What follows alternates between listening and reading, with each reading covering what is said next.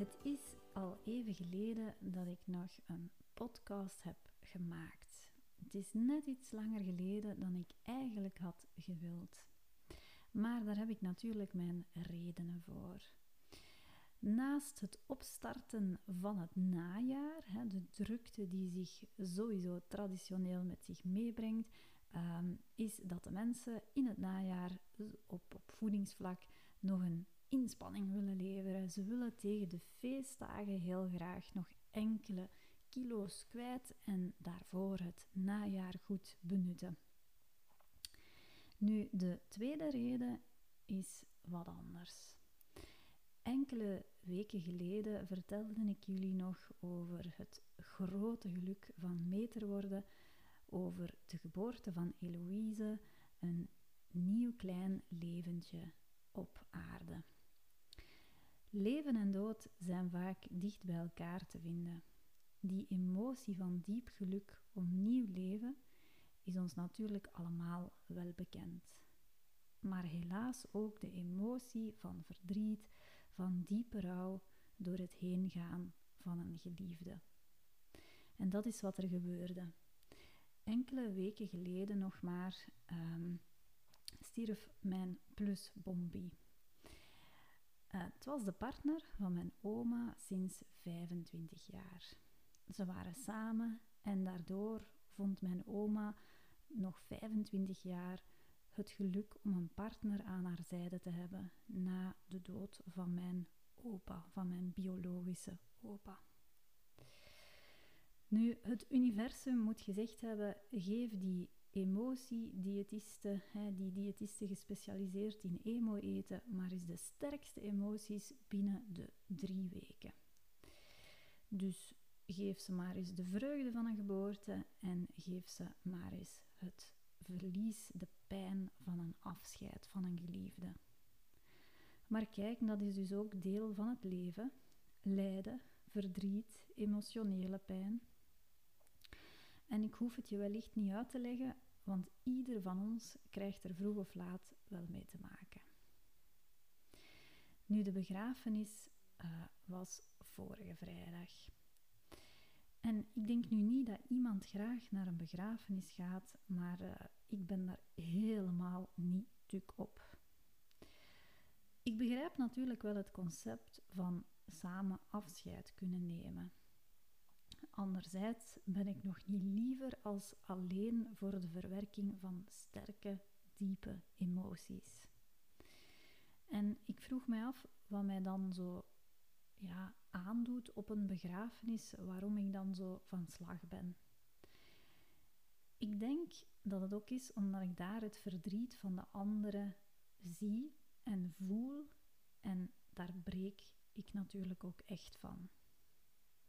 En ik kan mij altijd sterk houden als de omgeving rondom mij nog redelijk is, maar wanneer mijn oma bijvoorbeeld huilt, dan, ja, dan knapt er zoiets in mij.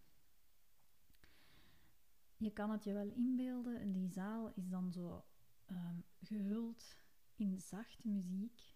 Er worden foto's van mooie tijden geprojecteerd. En daar staat die eenzame kist dan in het midden, vol met kransen en dat is gewoon te veel voor mij. Dat zijn echt te veel prikkels. Maar we doen wat hoort. Ik doe natuurlijk ook altijd wat hoort en dat is naar een begrafenis gaan en dan de koffietafel. Ik herinner mij al van toen ik een klein kindje was dat ik dat helemaal niet begreep. De mensen zijn aan het wenen in de kerk, want vroeger was dat nog vaak in een kerk. Nu zien we dat meestal in zo van die uitvaartcentra of nog eens in een kerk. Ehm, maar de mensen zijn aan het huilen tijdens de begrafenis, tijdens dat ceremoniële gedeelte. En daarna gaan ze dan naar de koffietafel en daar wordt er al terug gelachen. Als kind begreep ik dan nooit hoe mensen zo snel die switch kunnen maken tussen groot verdriet en dan al zo'n keer een, een mopje, een zwanske zoals ze zeggen, um, al een keer gaan lachen. Nu, ondertussen begrijpt mijn rationeel brein dat ook al wel. Hè. Ik word ouder of ik ben ouder geworden. En ik begrijp ook wel dat dat nodig is om ook zo verdriet te kunnen verwerken. Maar mijn emotioneel brein kan dat nog altijd niet aan. Mijn emotioneel brein kan nog altijd niet die switch maken van verdriet naar ik ga er hier eens mee lachen. Dat gaat eigenlijk te snel voor mij. En ik weet niet of je dat herkent, hè, maar ja, die emoties die kunnen zo diep liggen dat je dat ook zomaar niet gekeerd krijgt. Nu, ergens is het logisch dat mensen ook de gezelligheid opzoeken van samen tafelen. Van koffiekoeken en taart eten om elkaar troostend door die rouw te helpen of te eten. Tussen de pistolets met kaas en esp worden herinneringen opgehaald en zien oude bekenden elkaar dan terug.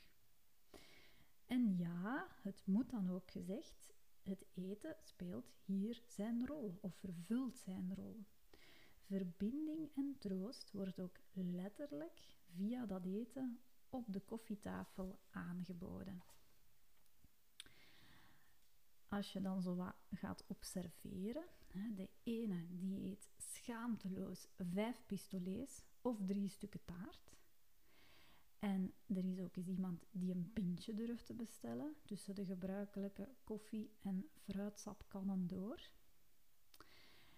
En ik switch zo eens graag in dat analytische stuk van ik ga dat hier eens observeren, omdat ik dan ja, natuurlijk van mijn emotioneel brein naar mijn rationeel brein, brein kan gaan. Uh, eigenlijk ook wel wat naar mijn professionele ik, naar de diëtiste in mij. En ik zag vrijdag dat de mensen dat goed deden. De koffietafel die bood echt troost. En dat eten dat fungeerde inderdaad niet als louter functioneel, niet alleen om hun lichamen te voeden, maar wel om die gekneusde zielen te gaan voeden. En dat eigenlijk dan toch op zo'n maatschappelijk verantwoorde wijze, of een wijze die we allemaal kennen, die zo wat ingebakken is in onze traditie en onze cultuur. Maar eigenlijk is dat wel gek, hè? Want dat druist toch wel in. Dat is een contradictio naar hetgeen van wat ik dagelijks preek. Hè? Of hetgeen wat ik hier dagelijks vertel aan mijn uh, emo-etende klanten. Want ik vertel hier in mijn praktijk dat eten eigenlijk functioneel moet zijn in de basis. En als je het dan weer zo bekijkt, wij voeden met het concept koffietafel de tactiek of de techniek van emo-eten. We doen dat eigenlijk via onze cultuur, via onze maatschappij. Ja, gaan we dat een beetje in de verf zetten van kijk, eten biedt hier ook troost. Dus dat was de conclusie van mijn rationele brein. Waarschijnlijk omdat ik mijn emotionele brein zo wou uitschakelen. Maar heb jij er ook al eens zo over nagedacht? Vraag ik mij af.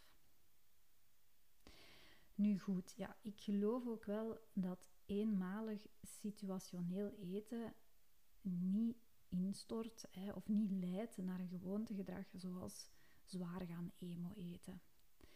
Maar blijf wel op je hoede om troost eten niet stiekem in je routine te laten glijden.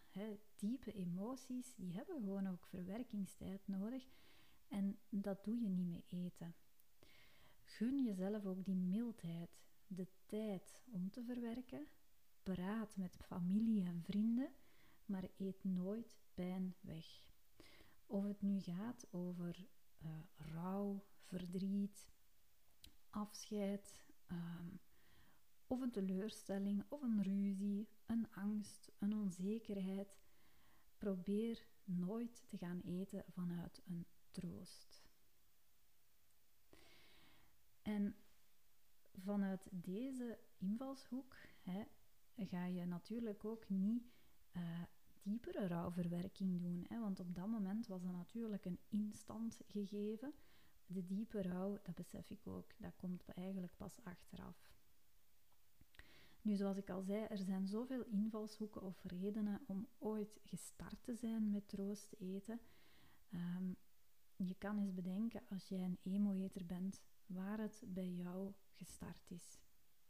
En als je dat niet kan terugvinden, is het ook oké, want ja, weet dat troost eten of emo eten een gewoonte is. Ergens ben je ermee begonnen, maar een gewoonte kan je natuurlijk ook afleren. Kan je deconditioneren als we het dan hebben over een professionelere term. En kijk, met deze podcast wil ik je zo eens een keer een hersenkronkeltje laten hebben of eens een keer laten nadenken over ja, dat maatschappelijk emo eten of het troosten via eten. Ik wil je behoeden van het euvel emo eten en uh, ik wil heel graag afsluiten met warmere woorden. Want zo die rouw, hè, daar, daar hangt toch wel een negatief sfeertje aan. En laat ons het draaien op een positieve manier, zonder voeding, maar met hele warme woorden, zeg ik dan ook: geniet van je dagelijkse geluksemoties en aanvaard ook de negatieve emoties. Die zijn er dan maar om het contrast in ons leven te tonen. Als we eens een keer een negatieve emotie hebben, dat is niet leuk, maar we moeten ze aanvaarden. Komt er daarna een positieve emotie, ja, dan hoop ik dat je veel dankbaarder en veel meer geluk kan voelen omwille van die positieve emotie. En dan nog een, een, een weetje, hè, een diëtistenweetje. Um, een pistolet met hesp is minder calorieën dan een pistolet met kaas. En als je kiest voor een pistolet, is het ook minder calorieën dan een sandwich. Dus, en ik hoop dat je niet te snel moet zijn, bij de volgende koffietafel kies je best voor een pistolet met hesp en geen sandwich met kaas. Veel liefs en groetjes. Dag!